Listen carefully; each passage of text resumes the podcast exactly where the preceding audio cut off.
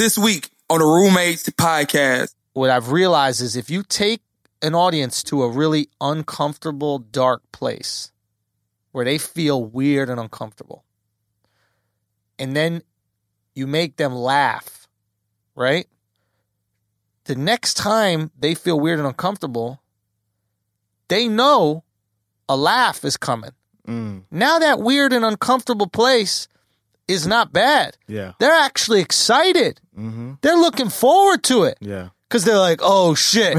Last time I had this feeling, I laughed my ass off. Yeah. It's coming again. Yeah. The problem is, not everybody's funny enough to go to take them to that really uncomfortable place and get them out.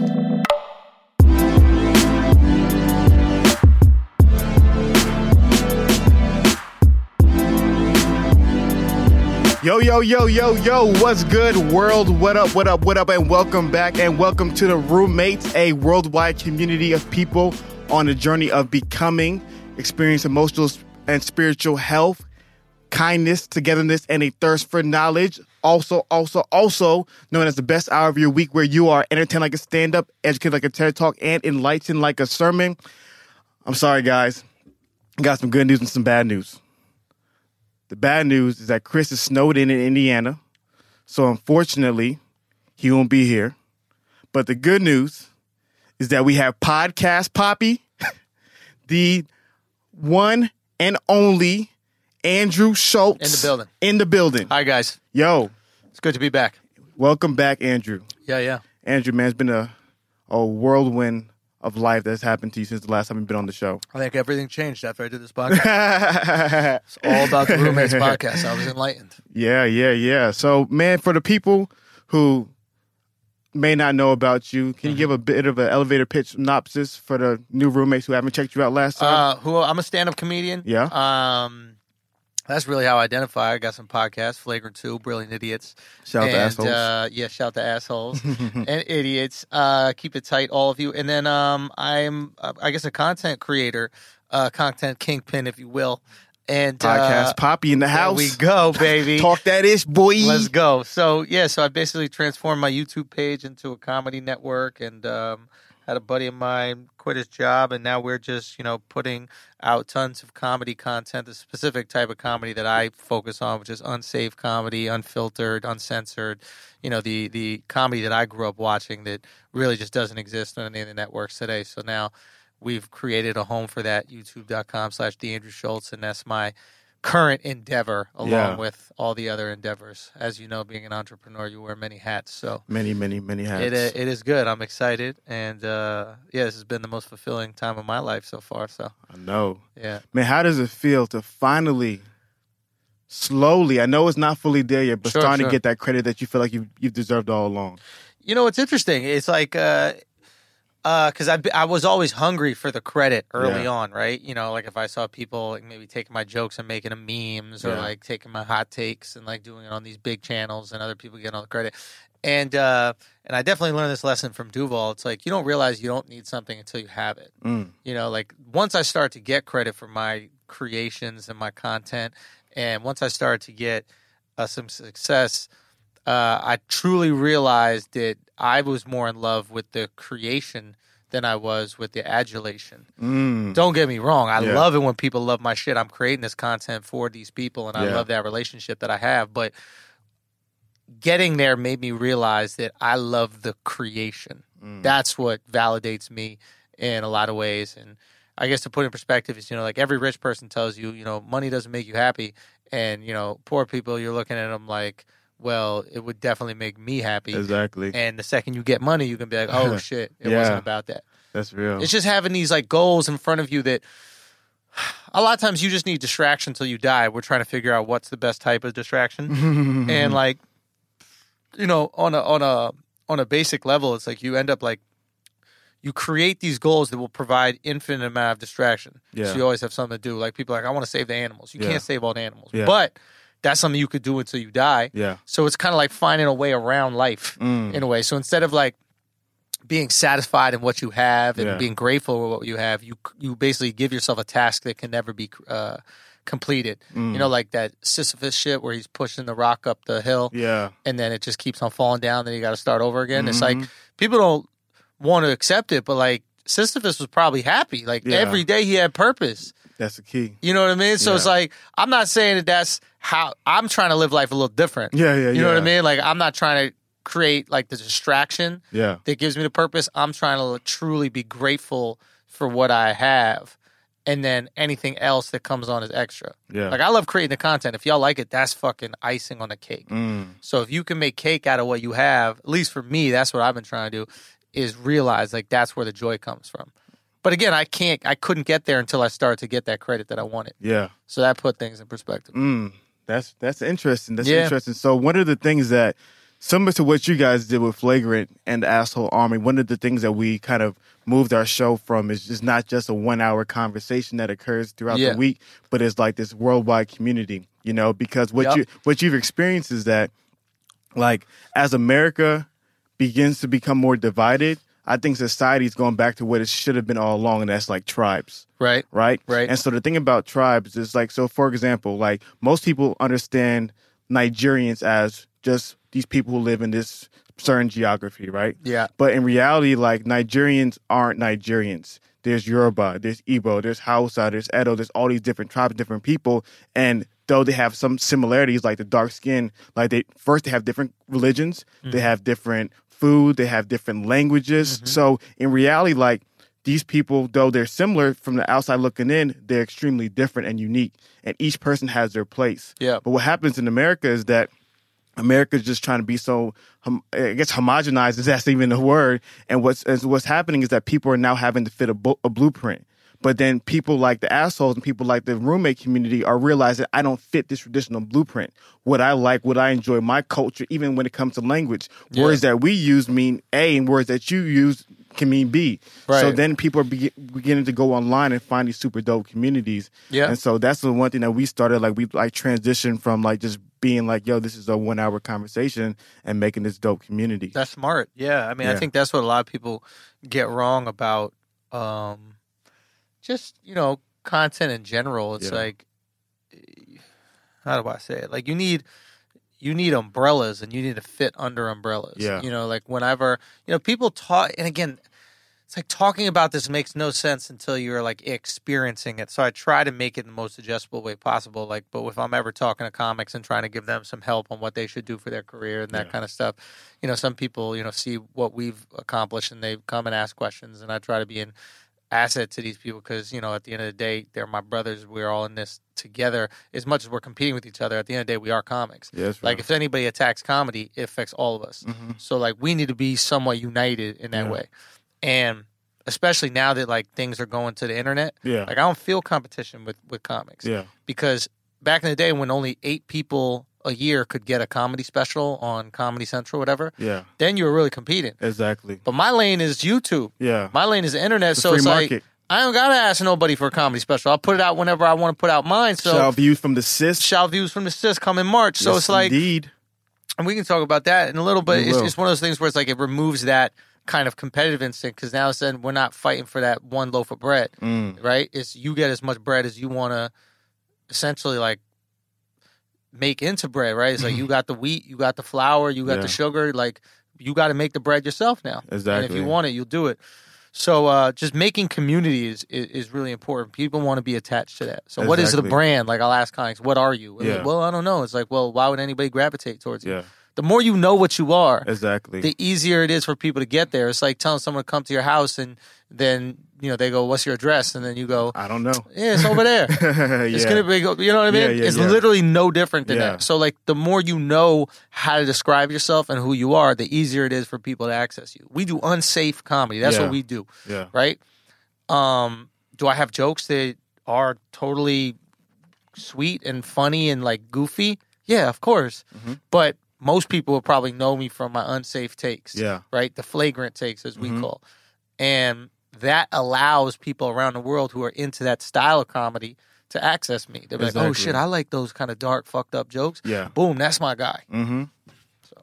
Yeah, and that's and that's something that's it's kind of like what what what happened previously is that when the networks had a monopoly, let's say Comedy Central had a monopoly, Mm-hmm. their thing was in order to be a comic and to get a special, you must talk about A, B, and C. If you Right. don't talk about A, B, and C, therefore you're not going to get a special. But what you've done and what YouTube has done, like you said, it's totally like created a whole new world in which you can literally make a lane for yourself and do Yeah. exactly what you want, and Absolutely. then find the people for your style of comedy. And the the one thing I was actually thinking about, like your idea, like your style of comedy as unsafe comedy, right? Mm-hmm.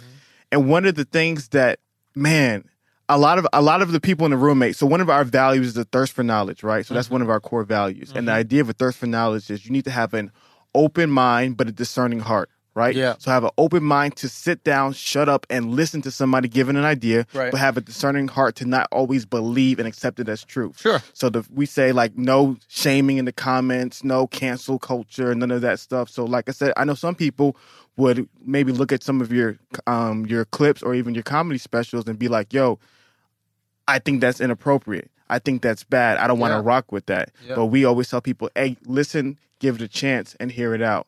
And one of the things that you're always talking about is this idea of interpretation, no intent when it comes to comedy. Yeah. And I want I want to talk to you a little bit about this. I'm curious to pick in your brain. Sure. So your big idea is that when it comes to comedy, you have to understand the comic's intent. Yeah. And you said the intent of a comic is to be funny. Bring you joy, man. That's what we're trying to do. We're just Yeah. trying to bring you joy. yeah, At the end of the day, I don't care if you are religious, not religious. I don't care what your belief system is. Yeah. At the end of the day, you believe that being happy is the point of life. Mhm. There's nobody that thinks being miserable is the point of life. yeah, Nobody thinks being angry is the point of life. Nobody thinks being sad is the point of life. Mm-hmm. Right? We all agree, no matter what faith, happiness is what you want. That's right? We're on stage or we're posting these clips to give you that little morsel of happiness. Yeah. Shut the fuck up and take it. You Yeah, idiot. yeah. You know what I mean? Like, who's happier? If I'm happier than you, yeah, you can't tell me nothing. exactly. You can't tell me how to live. Mm-hmm. You can't literally, if we both agree baseline that happiness is the point, and I found some joy and happiness in this dark topic that makes you sad, Yeah. you can't tell me I'm not right. Mm. Why don't you hop on my train here? Yeah. right? Because I just found a little more joy than you had. Now you get to have a little more joy. Oh, the topic is really horrible and fucked up. There's going to be somebody offended by everything. Mm-hmm. There are people offended by peanut allergies. there really are. Yeah. There are protests going on right now about fucking peanut allergies. so the idea of like, there are certain topics we shouldn't touch, this, that, the other. No, there's mm. funny and not funny. Yeah. That's all it is. And when we give you some funny, comedians are angels, bro. Yeah. We're literally angels. Like I don't understand why we're getting so much heat, but maybe that's what happens when I bet angels got heat too. You know what I mean? Yeah. You just coming down trying to make people feel good all the time. Yeah. And people are like, "Who the fuck are you to make people feel good?" Yeah. You know what I mean? And I, and the crazy thing about most comics, they don't feel good all the time. Yeah. So here they are giving out all these good feels, and a lot of comics they do not feel good on a regular basis. Yeah. So you're gonna shit on someone who already don't feel good, whose life purpose is to make you feel good, and now you're gonna make him feel worse than he already does while he's trying to make you feel better. Okay. What kind of piece of shit are you? That's crazy to me. So let's let's go ahead and play a little devil's advocate, right? Yeah. Because I know uh, one of the things I love the most about you is that you fit so much into the roommates culture because you're always you literally take an idea and you're always seeing it from different angles. You're trying Sure. to pick it apart. Let's sharpen iron, sharpen iron. Let's sharpen these arguments. So let's say somebody says right now, I like to make black jokes. Yeah. and making black jokes not only makes me happy, but then it makes my audience happy and it brings joy and happiness to my audience. Okay. And my intent is to make bring joy and happiness to my audience. But then let's and so like maybe part of his black joke is he goes full blackface. Part of part of his skit to be able to just make to make funny and to Is make it laugh. funny? And here's the thing Yeah. to his audience, it's funny. But then to another group of people, they find that to be disrespectful. How do you balance those two things? Look, so one of the this is the type of questions that like get you in trouble, right? Because no matter how I answer this question, I, I'm either justifying blackface or not. And, and before Andrew, before you, I'm sorry it's for not about you. It's Yeah. not about you. Yeah, yeah. It's it's about like three years down the line, somebody's listening to this and Yeah. they see a video and then they just cut out an expert, excerpt of this. Yeah. My feeling is: is it funny? Is it not funny? yeah, It's very simple. Mm-hmm. Would I look for comedy in it? Me personally, no. yeah, But if the joke is funny and black people find it funny, then it brings joy to them. yeah, It's just simple as that. So it's like if the joke is good and if the joke is funny, we're on board. I mean, Robert Downey Jr. wore blackface Yeah. in whatever that movie Tropic was. Tropic Thunder. Tropic Thunder. Yeah. Right? Black people thought that was funny. Mhm. There was no backlash about that Yeah. until recently when you can get retweets for backlash, everybody's Mm-hmm. upset. That was a a a generally accepted hilarious movie. Yeah. I don't remember any backlash about that. I mean, those same people upset about that are still watching Avengers. you know what I mean? Like, Yeah, yeah, you like, yo, let's cancel Robert Downey Jr. after Avengers. The next one comes up. We gotta to find out what happened. Like, we need Robert to kill Thanos. we can't have. Robert out there Yeah. not killing Thanos. You know, uh-huh. so it's bullshit. Yeah. It's truly bullshit. Yeah. You know, so I mean, it is. Look, it is what it is. People are going to get offended by whatever. If you go by, what was the purpose of that blackface Mm-hmm. thing that they did? They were making fun of blackface. Yeah. They weren't justifying it, Yeah. right? So there's always a joke. Let's say you go up and your joke is, you know, to criticize the use of it. Mhm. Doesn't matter if the joke is funny, it's funny. Yeah. If it's not funny, it's not. And there are going to be certain people that do not find it funny. Yeah. That's life. So that's that's really interesting. And so let's say, for example, um, I remember one time you shared, you know, in regards to what was going on with your brother, that you didn't feel comfortable at this moment making jokes about it because you felt like it was a personal thing. Yeah. So you feel like if there was a comedian out there, and let's say he decided to make jokes about, let's say your brother's situation, Sure. and the audience thought it was funny, you'd be like, that's no problem as long Go as. Go for funny. it. Yeah. go for it, dude. If the joke is good, the joke is good. Yeah. Like that's my issue that I'm dealing with this, not his. Yeah. You know what I mean? He found some joy in it. Yeah. Shit, maybe that joke will make me find some joy in it. Mm. You know, and don't get me wrong, I processed my brother's shit very funny. Yeah. You know what I mean? Whether I want to share with people on stage was really about respecting his privacy, maybe with it or maybe not. Yeah. How I even shared it on Brilliant Idiots was was deciding whether or not I want to do that. But Yeah. I definitely found some humor in him just walking up to people and punching them in the face. Like there's something funny there. You Mm-hmm. Yeah, know what yeah, I mean? yeah, like like it was just it was just wild, you know? So um So what- again, so- funny, not funny. So what? So the we talk we talked about this a couple episodes ago. Like you pointed out, like finding once you know the person's intent, you therefore have to trust that person's intent and can't put your own personal worldview in an individual. So that goes back to that, right? Like so so go back to your last example. I think that you were trying to allude to the example of like say a racist comedian telling black jokes to his racist audience, Mhm. right? What is the int- intent? Is the intent to make a some people laugh Mhm. or is the intent to just be racist towards black people, Yeah. right? Mhm. Now things are getting a little blurry. But how do you tell? Because if you ask a comedian, he obviously just say, "Well, I wasn't trying to be racist. I'm just trying to be funny." Sure. So how do you? So so Very blurred line. so Very do- blurred line. I'm not going to tell any comedian not to do I anything. know, of course. Comedians yeah. are going to get to joke around whatever the fuck they want to joke around. Yeah. with. That's what I am, and that's what I'll support. I'm Yeah. never going to police comedians at all, unless they're not funny. okay. I'll police not funny exactly. because that's what we have to do to uphold the standard of what we do out there. So it seems like t- like comedians have like a pass to in their craft say whatever they want. All artists, huh? all artists, So keep that same energy with rappers. yeah, Like all I want is the same expectation of a gangster rapper. yeah, yeah, Like you could talk about literally destroying your community. Like we're gonna talk about like white supremacy. yeah, who's more white supremacist than the gangster rapper that's selling drugs to his community and bragging about shooting up the people in his community? Like, what does the KKK want to do? Kill mm. black people. yeah, What are these rappers rapping about? Killing Asians? Who they killing? yeah, Who they killing? yeah, You know what I'm saying? So it's like, uh-huh. really keep the same energy. Yeah. And I'm 100% supportive of you talking about your experience. Mm-hmm. Talk about through art, bro yeah, the intent for a lot of these guys, well, who knows what the exact intent, but I imagine a lot of these guys are sharing stories of shit they fucking were really living around. yeah, They're not necessarily trying to glorify it. Maybe Yeah. some are, Yeah. but some are just saying, yo, I lived through some fucked up shit. Mm-hmm. And it's something I got to talk about. And I process it through music, I process shit through jokes.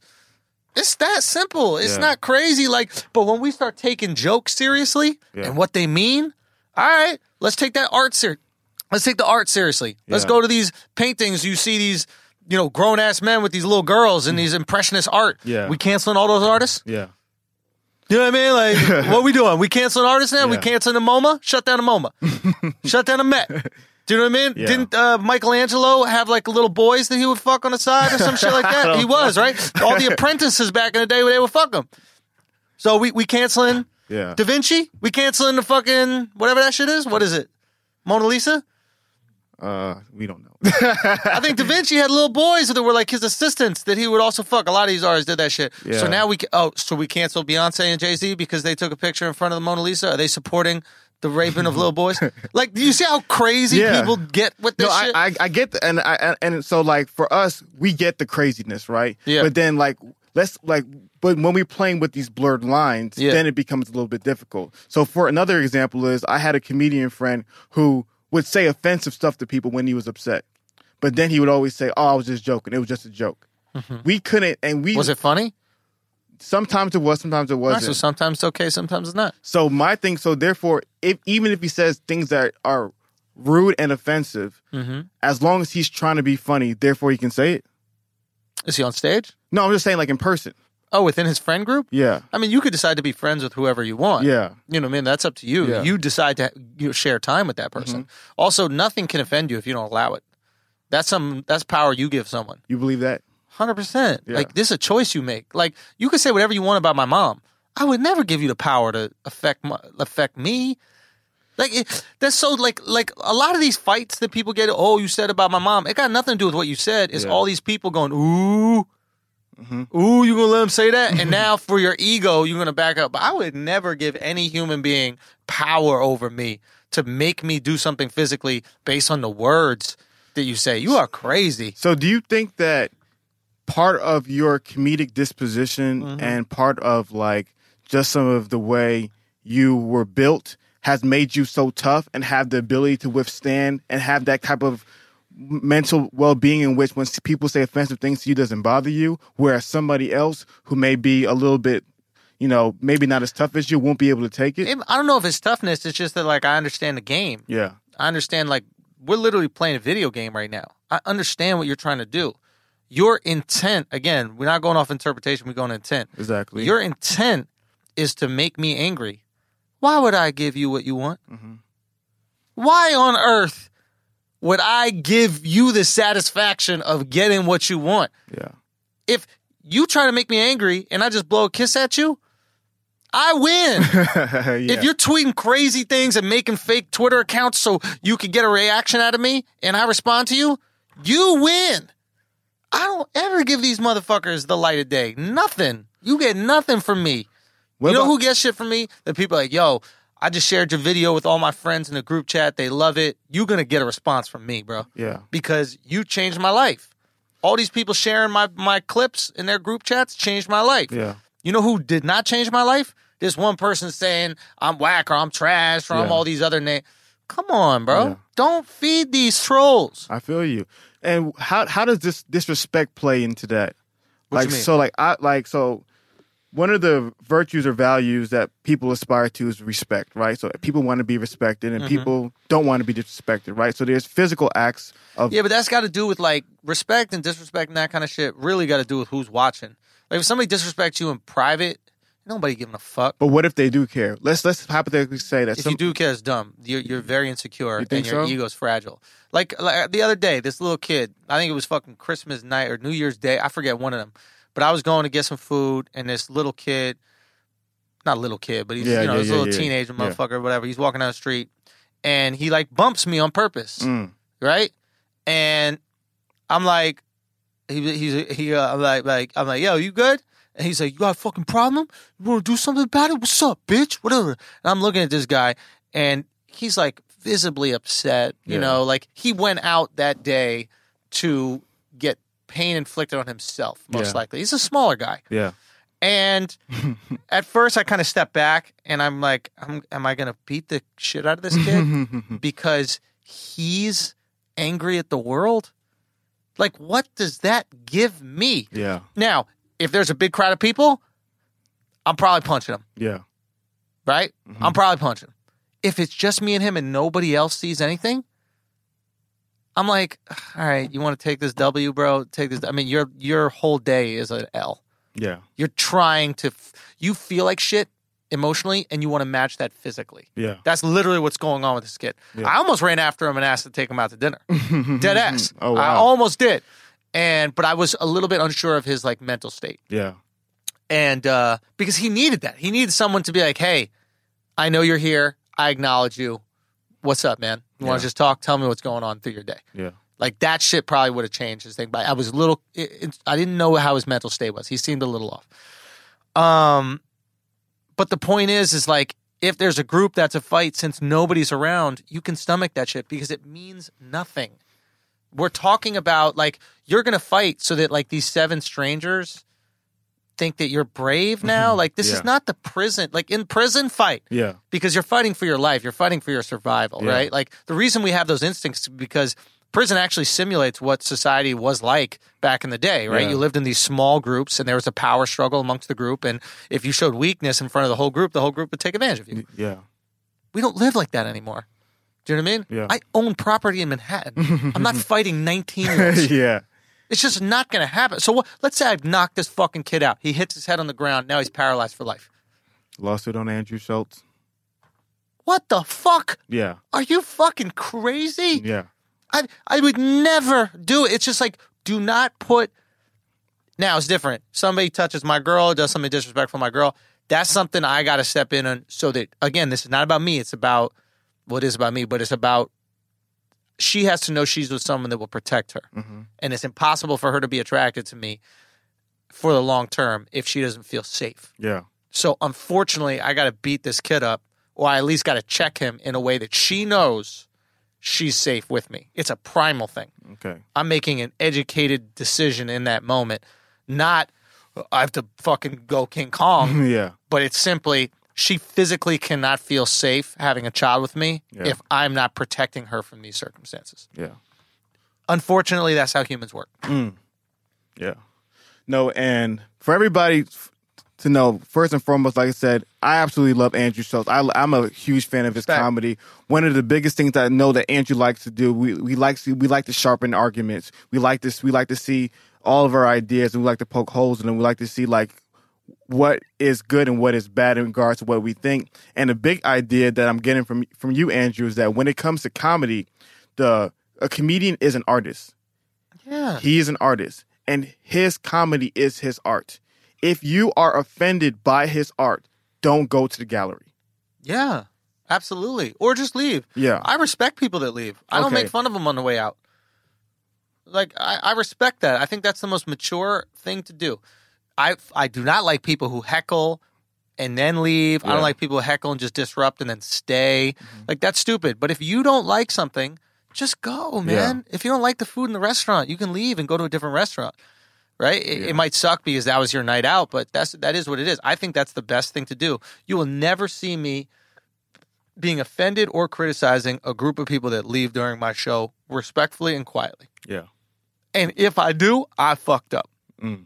because I just respect that someone went, This isn't for me. Mm.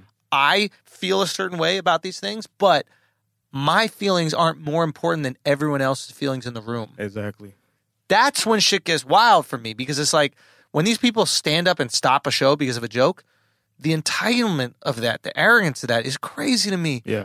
It's crazy because you don't know one all these other people are usually laughing Mhm. and you felt your feelings were more important than 300 other people that is mind-boggling to me that's why i'm hard on those motherfuckers Yeah. like i go hard I was there. oh you were there you saw it what show Uh, remember the in Dallas? Remember those? There was that one guy in the very front. Like it was him and three people. Ah, freak! It was. Did that I kick him Friday- out? Huh? Nah, you just giving him hell. okay He was like a weird artsy guy. He was just like sitting down. He had his feet on top of the stage, just like, did i make him take his feet off yeah, you did. You just- it took me 10 years to get on the stage motherfucker Yeah, yeah, yeah, yeah. you're not gonna keep your feet on the stage yeah, and that and that's what I tell people all the time, especially when we always That's some disrespectful It shit, is. yo. You sitting in a chair. I'm already here making you have to put your fucking feet on my stage, motherfucker. Get your fucking feet off my stage, yo. That's crazy to me. People are, wa- but that's the thing with comedy is everybody's made someone laugh, so people feel entitled to it, Mm. right? Like nobody, not everybody has spit a hot sixteen. Yeah. So when you hear bars, you're like, yo, this person, fuck, they nice. Yeah. But everybody's been in the office and said something, a quip, or like retold a funny story. They don't realize that doing that on cue is way different. I wish everyone would try stand up. Yeah. If everyone would try stand up, we'd be the most respected art form on the planet. Yeah.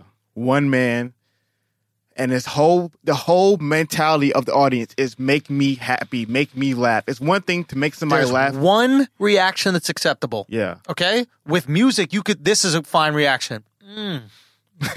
Mm. That's a fine reaction. Or woo! Or silence. All those reactions are perfectly acceptable. Yeah. There's one reaction from me that is allowed. And I have to continue that at pace for an hour By yourself. by myself. No backup dancers. nothing. It's just me, microphone, stool, water, you guys. Yeah. Okay? It's the hardest shit. Yeah. I mean, it's not the hardest shit. I'm sure climbing Yeah, Mount yeah. Everest or something's hard or whatever like that. Yeah. But like, you know, Jerry Seinfeld got that great joke where he goes, uh, um, they say that the biggest fear that people have is um, public speaking, Mm. and the second biggest people uh, fear people have is death. Mm. That means if you were at a funeral, you'd rather be in the casket than giving the eulogy. like how crazy is that? Yeah, Yeah. yeah, yeah, so yeah. it'd just be nice if everybody experienced it because I think that don't get me wrong, it's a shit commodity.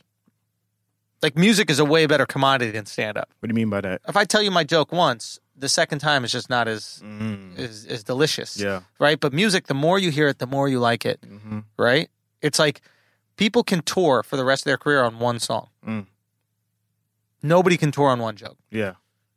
literally one song. They just want to hear you play it live, and then you can fucking go home. I don't know any other song by Phil Collins besides do do do do do do. I can see it coming through the air tonight. I don't even know what that means. What can you see come through the air tonight, motherfucker? Like this is weird. Cold breath. That's who is this? So, Yeah. but it's just so hot, Yeah, right? yeah. Music is fucking dope Yeah. in that way. But comedy is, in my opinion, it's just so dope but it's the commodity is not as useful. You know, it's like music is canned goods and comedy is like an organic peach. like you got a day. Yeah. You know what I mean? You better eat that shit. It's Yeah. getting spotty. Yeah. You know? So I get why, you know, musicians make way more money and everybody has way more success in that regard. But what I will say about comedy is the reason why we get policed way more than musicians, and way more than everybody, is because our shit is the most subversive. Mm. Break that down for the people. Like comedians, we can get truth into people's soul way faster and more effective than anybody else. I mean, so, or not even truth, our message. It might be a lie, it might be whatever. I mean, Donald Trump is president because of comedy. Yeah. Motherfuckers don't want to admit it. He's I mean, there's a lot of factors, but like the dude is funny, and when people are funny, you share the things that they say that are funny, and they hit you. Yeah. You know what I mean? Like Lion Hillary, like just these names, these tags motherfuckers give. Yeah. You know what I mean? Like, Mhm. there's something about a joke where I can get information to you in this so, such a simple form that people are frightened by it. Authority is frightened by it, right? The people that control the way, that want to control the way we think and the want to control the way we react and the way we, feel. When I get information around them and to you, and comedy is that cloak, that invisibility cloak to get you that information, nothing compares to it. You know, I got that joke uh, about the word tranny, where I like I don't understand why it's hateful, and I say transgender, tranny, grandmother, granny, right? that right there in ten seconds solves the whole is tranny hateful or not, right? Yeah. Who you think that scares? Trannies, bro. Like their, their, their whole shit, at least with that word, is it's hateful. It's just like the N word. It's just all these other things, and they say that out loud. And then I, with a joke that is undeniable logic, Yeah. cut the whole head off. Mm. The horse, cut the head off. Not that head. but uh but right, like it's so that's why they fear us, man. I get it. They fear the power. Like the shit Chris Rock said growing up was truth. Yeah. To this day, motherfucker are like, why don't you just charge for bullets? charge more for bullets. Yeah, like to yeah. this day, they Yeah. say that shit. Because what we say, you know, uh, uh, Chappelle's "How old is 15" really bit. You know what I mean? Like to this day, we're in you, Yeah. and that's why they're afraid of us, and that's why they don't want to let certain comics get so far, Yeah. especially these groups that are outraged by shit, because you- they know they know that we can cripple their ideology in a way nobody can Yeah. because it's funny. If you're laughing at shit, you'll accept anything, Mm-hmm. right? If you're laughing, we're having fun. It's a party. Hey, man, chill out, relax, chill out, relax. That's why they want to take away our ability to even talk about the topic. Mm. Because they know if we get to the topic and we're allowed to talk about it, we can find a way to make it funny. Yeah. And then I, I also wonder as society, the temperament of society is changing, that's what's also like, even like values are different, right? So one of the things I love the most about you is that you have a genuine heart Yeah. to do good.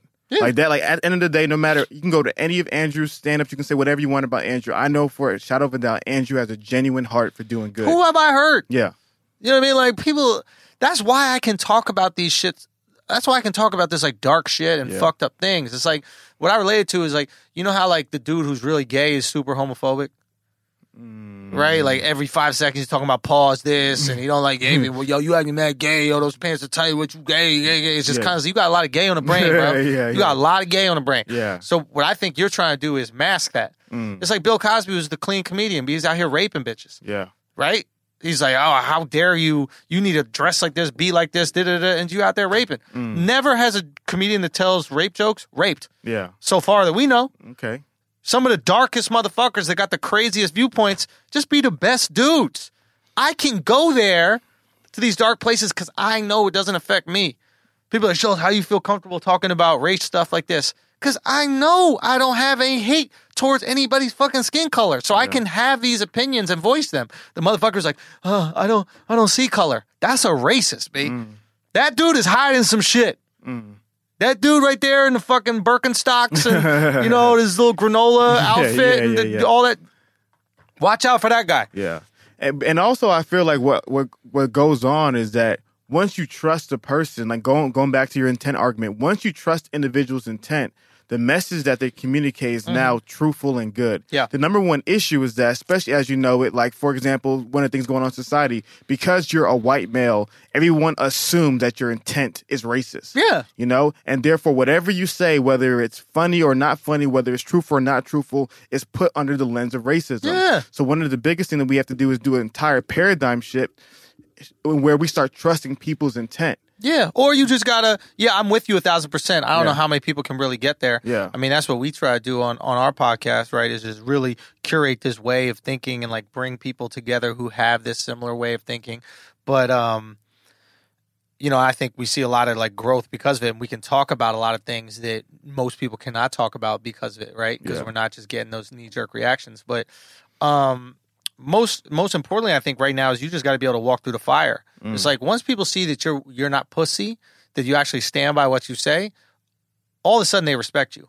Everybody wants to be led, but they just want a worthy leader. Mm. You know what I mean? That's so true. they check you, they try you, right? They're like, all right, how much do you really believe in this? How much is this really true? You know, and they're gonna throw the things, oh, you're racist, you're homophobic, you're transphobic. You're, they throw all these words out there to see if it's gonna sh- shatter you, to see if you can really handle it.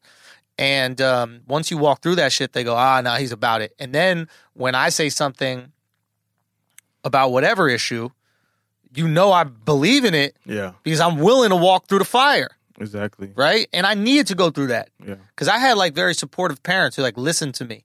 So I got all my confidence from being listened to. But then I didn't know what to do when people didn't listen. Mm. So I had to learn that later in life when people didn't value what I had to say. I had to learn how to have confidence and walk through that fire as well. And learning that process was great. When everybody's saying every other word, you know, calling me every possible thing in the book, I had to learn how to just stay true and walk through. And also, I feel like you got better though. That's nothing that I saw in your life. Like I think the dopest part about Brilliant Idiots is that if you literally go back to three years, four or five years ago, and you hear some of the stuff you talked about then, Mm. Yeah. it's kind of funny. Like I once heard, like I remember um, you were saying that uh, you know, like you go to Hillsong, you're like kicking it with Carl Lentz. Yeah, I yeah. remember a couple episodes of. Um, Brilliant Idiots, you're like, yo, God and this and that and that. So it's like you've seen this evolution and Oh, growth. yeah, I'm gonna grow. So I think the dopest part about just not only your art, but as a tr- as a as a great leader is that you're you're maturing and you're growing, Absolutely. and people can see that. You yeah. know, Yeah, mature, grow, just don't change. Mm. Do you know what I mean? Like people don't want to see you like you know what it like this is a weird comparison, but like I think the problem with a lot of actors when they come out as homosexual after they're famous, people are like, "Yo, I already built up this idea of who you are, and now you're a different version. Mm. So now I don't know how to see that." But the actors that were always gay, they're good. Mhm. You know what I mean? So Yeah. like people don't want to feel lied to. yeah, So like you can evolve and you could change, but don't stop being you. okay, Like there's one thing about me, it's like I never stop being me from the second you heard my stand up ten years ago or any brilliant idiot saying that shit. I just sharpen the point. Mm. So before when I was maybe trying to like I was trying to stab you with a hammer. You know what I mean? yeah, But now I'm stabbing you with a fucking sewing needle. It's going in and you don't even know it. Mm. You know what I mean? yeah, Like that that's the difference now. It's like I found a way to be really pimp okay, I learned, all right, if I just all right, this ain't the stage and this ain't the comedy club. I can't just say some wild shit 'cause motherfuckers are gonna really believe it and not understand my intent. Yeah. So let me sharpen the tools a little bit. All right, boom, this is it. This is how we get this point across. I just had to be it just made me better yeah, that harsh environment, as annoying as it was, it just made me better. And it really prepared me to be the comic of my time. Because I think this is my time. You know what I mean? It's like, I don't know, the the old heads that are OGs and I have the most respect for in the fucking world, they're they're the greats. Don't get me wrong. But like in my generation, I think I'm the only one that's pushing it like the Bill Burrs or the Chris Rocks and that kind of stuff like that. Mm-hmm. You know, I'm not saying there's not hilarious other comics in my generation. There absolutely is. But I think I'm the only one pushing it, really pushing boundaries and really taking those risks and doing that style of comedy that we all kept, we all came up watching. You know, and there's a reason why I can only do that on YouTube, Mm. right? Because the networks won't take it. it changed. Yeah, But I'm going to stay to it. And my my plan is, I we'll see what happens. But that's the thing I'm willing to risk on. yeah, I'll always gamble on myself. Shit, I don't understand how to play stocks. Yeah. I play me. Real, I will all the time.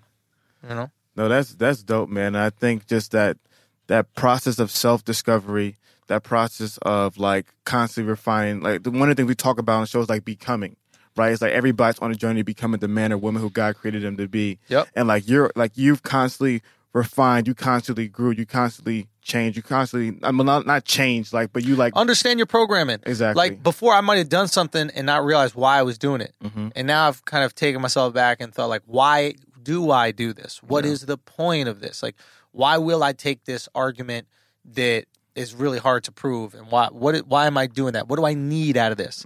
Like, really understand your programming because when you understand your programming, you can correct bad habits, you can change bad habits, and you can really isolate the things that you enjoy doing like understanding my programming made me realize how much I enjoy creating.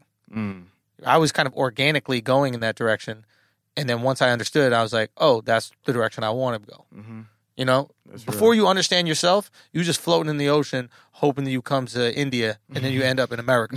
you know, you Yeah. Christopher Columbus out there, right? Yeah. When you understand your programming, you're taking a flight from Italy to New York. Mm, It's that direct. yeah. A lot of people are afraid to understand their programming. So because there's so what is your dangerous shit. programming? Depends. It's Yeah. very it's complex, but Yeah. like the things that I like to do. I told you I just love the creation. Mhm. I truly enjoy creating. I like doing that. It fills me. It feeds me. It's like it's my version of like you know take saving animals. I guess you could say.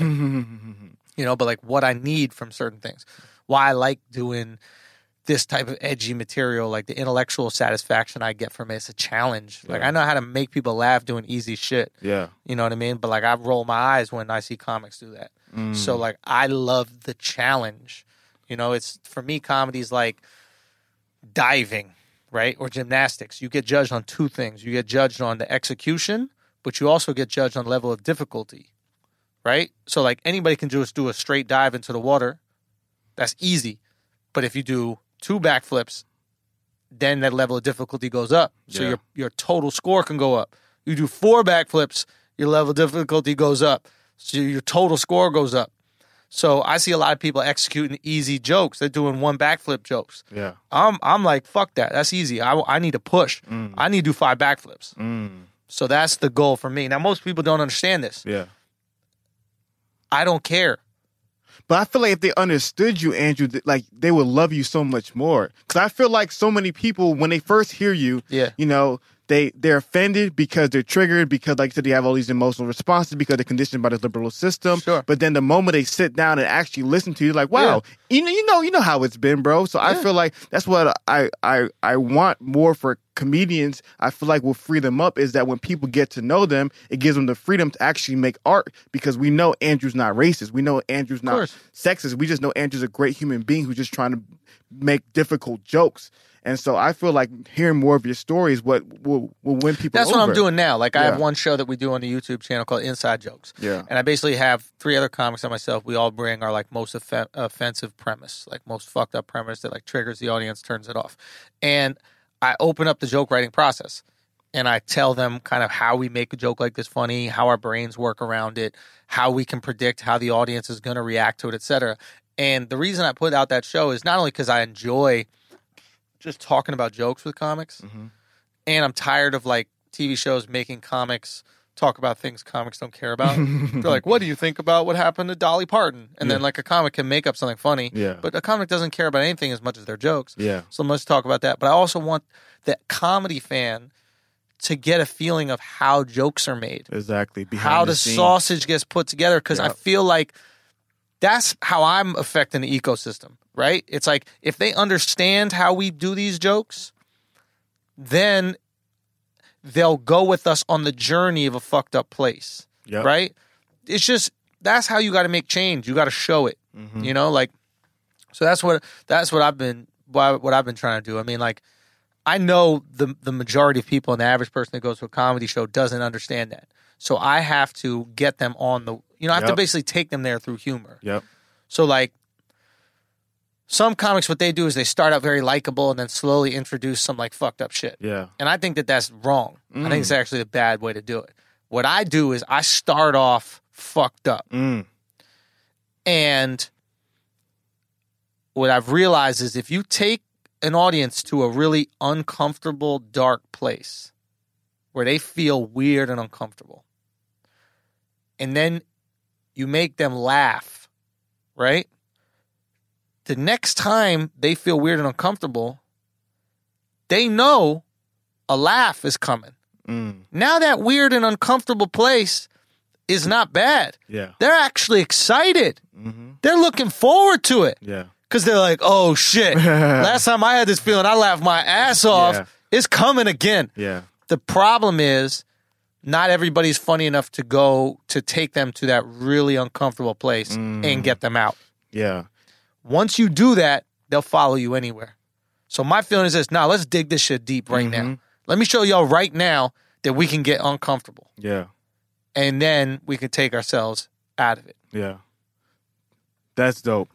And That's me. I mean, but this is just the nuance of comedy that most people just won't. Yeah, and that's and that's the, get. that's the hard part. And that's why I was so excited about bringing you on. Because I've been hearing you have this conversation over and over and over again. I said, man, I want to give Andrew an opportunity to really flesh out these ideas because, like Andrews, I truly believe what you're doing is transcending. My I man. truly believe that what you're doing is gonna like this. You're the voice of the generation. My like man. so many. Men, so especially so many women, shout out to lady assholes. Yeah. So many people are absolutely lives are being transformed by your comedy, right? Like so, like so many people are learning. People need it, bro. you need it so badly, especially in today's climate. People need it because the reality is, is like most of our feelings don't change. Yeah. Everybody got the same feelings, right? And then we adjust our feelings to the groups that we're in, Mm-hmm. right? So like ninety nine percent of humans, we all feel the exact same way, Yeah. right? And then we need to exist within these groups and structures. So we quiet certain feelings so that we can exist within the group and structure. So mm-hmm. 99% of people are just going like, we really need to have fucking every bathroom anybody can go into. We can't just have a dude bathroom and chick bathroom. Mm-hmm. Like we really need 99% of people wake up thinking Yeah. that way, right? But your group might say we need to be inclusive. We need to have a bathroom for every different person, or everybody should be allowed in whatever bathroom. So then you go, all right, everybody should be allowed in everything. The thing about comedy is, at least the way I do comedy, I don't speak about shit I don't have a, an emotional attachment to feeling wise. Yeah. So the Why reason not? it's just a waste of my time. Okay. I just can't get there. Mm. It doesn't matter to me. So it's like so the reason why my comedy resonates with like an 80 year old lady in the audience and a 19 year old kid is because I'm tapping into the feeling you have before you've adjusted it to fit the societal structure. And then what I'm doing is I'm giving you a smart justification for said feeling. Right? So most comedy is relatable. You're like, well, why don't we eat all the Oreos or some shit Yeah, like yeah, that? yeah. And you're like, I want to eat all the Oreos, right? But what I'm doing is taking the greats take it one step past relatable, right? Chris Rock go will say something and then he'll give you a justification you never even thought of. Mm-hmm. Right? Yeah. So that's where I'm like, I operate with the tranny shit. Everybody's like, bro, it's just short for transgender. Why is this such a big deal? Like, what the fuck is going on? And then when I do grandmother granny, it's like, that's how I knew. Yeah, yeah, I yeah. knew it's just short. Right? So Yeah. it's like, once I do that, you're like, well, how do I feel about, tell me how I feel about school shootings. Yeah. You know what I mean? Like, Yeah. because I'm, I know how you feel. I'm just saying it for you, bro. Mm-hmm. And and that's the difference. I think. I think that's the difference when when you lead people. Mm-hmm. You know, like when you're built to lead people, is that you know how to. You know, you know how people feel, man. You have like an idea of like the human condition and empathy Yeah. for the human condition, and you can, and then you're also matched with like the the intellect to like describe it in a way that's Mm-hmm. that's clever. So I think, yeah, It's like to me, it, remind, it reminds me of like in reality, like you're really a philosopher. Like I've always felt that way about you. I've always felt that Sure. way about you. Just literally like first of all, just your range of information, the range of knowledge, the different topics you talk about, the different, you know, like people would be so surprised how cultured you are, you know, in regards to just like so many different cultures and, you know, different countries and different places around the world. So I think like the dope part about your job is like being Some motherfuckers call me ignorant. That shit's hilarious. yeah. There's one thing I ain't. yeah, yeah, yeah, yeah. Bro, bro, It's ignorant. Remember, how, did you say something about my name? Like when you, Hafeez. yeah, you said something like you texted you got me. an Arabic name. I yeah, assume you're Muslim. Yeah, yeah, yeah. So it was like that was. I was like, man, this is No, is I said inshallah. Yeah, like yeah, that. yeah. I was like, this dude Andrew, bro. This dude Andrew be flexing on this culture, cultural knowledge, man. Then- but that's the thing is like, and that's something I learned to accept. It's like I used to have to want to, I used to have this feeling like I want to change everybody's mind. Mm. Like that's something that I got be- better at with Brilliant Idiots and sharper at. And shout out to my boy Fa. Shout out Fa. Um, but he really, he really helped out with this. Is like, like I used to want like in a debate, I w- it wouldn't be fine if I just gave my information and you gave your information. I would need you to tap out. Mhm. I'd need you to submit. Yeah. Right? And he's like, bro, trust the jury, man. Mhm. Like, if you're doing this publicly, motherfuckers gonna listen and they're gonna understand Exactly. if you make good points. that's true. So the sec, once I realized that, it was like, all right, you know, we're cool. I Yeah. just got to get my shit out. yeah. But people are gonna call you whatever they call you. It's, it's selfish at the end of the day. Like, people aren't. You know what it is? You know that like that dress that was either like white and gold or like blue Yeah, and black yeah, or some yeah, shit like yeah, that. yeah. That like people act like that's some crazy phenomenon. No, that's literally every story on the internet. Mm-hmm. right? Like, and maybe I maybe I, I guess people don't realize like I don't get nothing out of telling you guys how the world works. Yeah. Like I get my own maybe personal satisfaction, but like I lose money, I lose listeners, I lose people by giving you guys the real. It's like when you build a narrative about yourself, people you can do whatever action and it just confirms that narrative. Yes. And I think that's the craziest thing about society. But the, the number one issue is that what people don't understand is that when you create the wrong narrative about a person, everything that you believe about that person now confirms that false narrative. Absolutely. That's what happened with a lot of shit. And it's Yeah. like, and everybody's phony, don't get me wrong. Yeah. Like maybe uh, Alex was telling me this the other day. He's like, he's like, listen, I know you're just being objective, but it seems like you criticize liberals more than you criticize conservatives. Yeah. And the reason I do that is just because liberals attack more shit that pertains to me. Yeah. Like I'm a comedian. hmm So if you coming at you know speech and you coming at creating art, etc., I got to give pushback at that because you're my bad guy. Yeah. You know what I mean? Like to a seal, a polar bear is an evil motherfucker Yeah. that's killing your kids. Yeah. Do you know what I mean? Like Mm-hmm. so to Coca Cola, it's an ally that looks great drinking a nice glass of Coke on a winter day. Yeah. Right? Yeah, so yeah. like to to like a, a, a climate person, like super liberal, care about the environment, polar bears are a beautiful animal. Mhm. You know? Yeah. So everybody got an enemy. Yeah. So I just got to give some pushback to those people, but maybe I should even it up. Yeah. Like people are like these conservatives talk about how much they care about free speech, etc. Until somebody says something that goes against them, Exactly. and then all of a sudden it's shut it down. The so they hypocrisy. phony as fuck and then, too, then, bro. then they complain about how people are outraged, but then they're also the, the queens of outrage as well. oh, all of them are so fake. Like There's hypocrisy on both sides. exact, everybody's a hypocrite. Yeah, yeah, yeah. Everybody is a fucking hypocrite. Yeah, And like, it ain't even worth all the time talking. yeah, I just like pointing out like the obvious and like the fun shit. yeah. That's just fun for me. It- Yeah. it- you know, it's my little game. It's like you gotta, you know, some people hunt. You know, I guess I hunt hypocrisy. I don't hunt, you know, gazelles or no shit like that. It's just like I hunt, I hunt fake outrage. Yeah. That's my this whole special coming out in March is just about addressing fake outrage, not What's real date? outrage. What's the date on that special? It's going to be coming out every Sunday in March. Okay, So first it will be six parts. First two parts drop March third, and then every Sunday another part's going to drop. awesome. Guys, real quick, real quick, guys. What I want the roommate community to go ahead and do is that we're gonna go ahead and come around my man Andrew. So, Yeah. like I said, guys, every single person we bring on the show are people that I absolutely love. People who I know will bring value, will bring substance, and will bring a lot of joy into your lives. Yes. Andrew's style of comedy is very flagrant, and mom, please don't watch it. Watch she like it. Watch it. Oh, my mom. my mom Send her watch. Send her. But You'll yeah, see. maybe mom go ahead and maybe mom will enjoy it. Watch you know it. what I mean? just watch. So guys, check it out. And, and and if it's not your style of comedy, what I do not want to hear, I don't want to see no comments. I don't want to see no ne- negativity. It's not for you. Go ahead and move on. But guys, do what you do best. Support. Reach out. Comment on Andrew's post. Share it if you like it. Show him some love. Andrew, where can they reach out to you at? Um, all the socials. is my name, Andrew Schulz. There's no T, S C H U L Z. And then the uh, YouTube page is youtube.com slash the Andrew Schulz. And uh, I basically, you know, Instagram and Twitter, I use those not only to have our kind of fun and but uh but also I promote things there. So like if you're following me on those, you'll see where my shows are coming up, et cetera. And then YouTube is strictly used for content.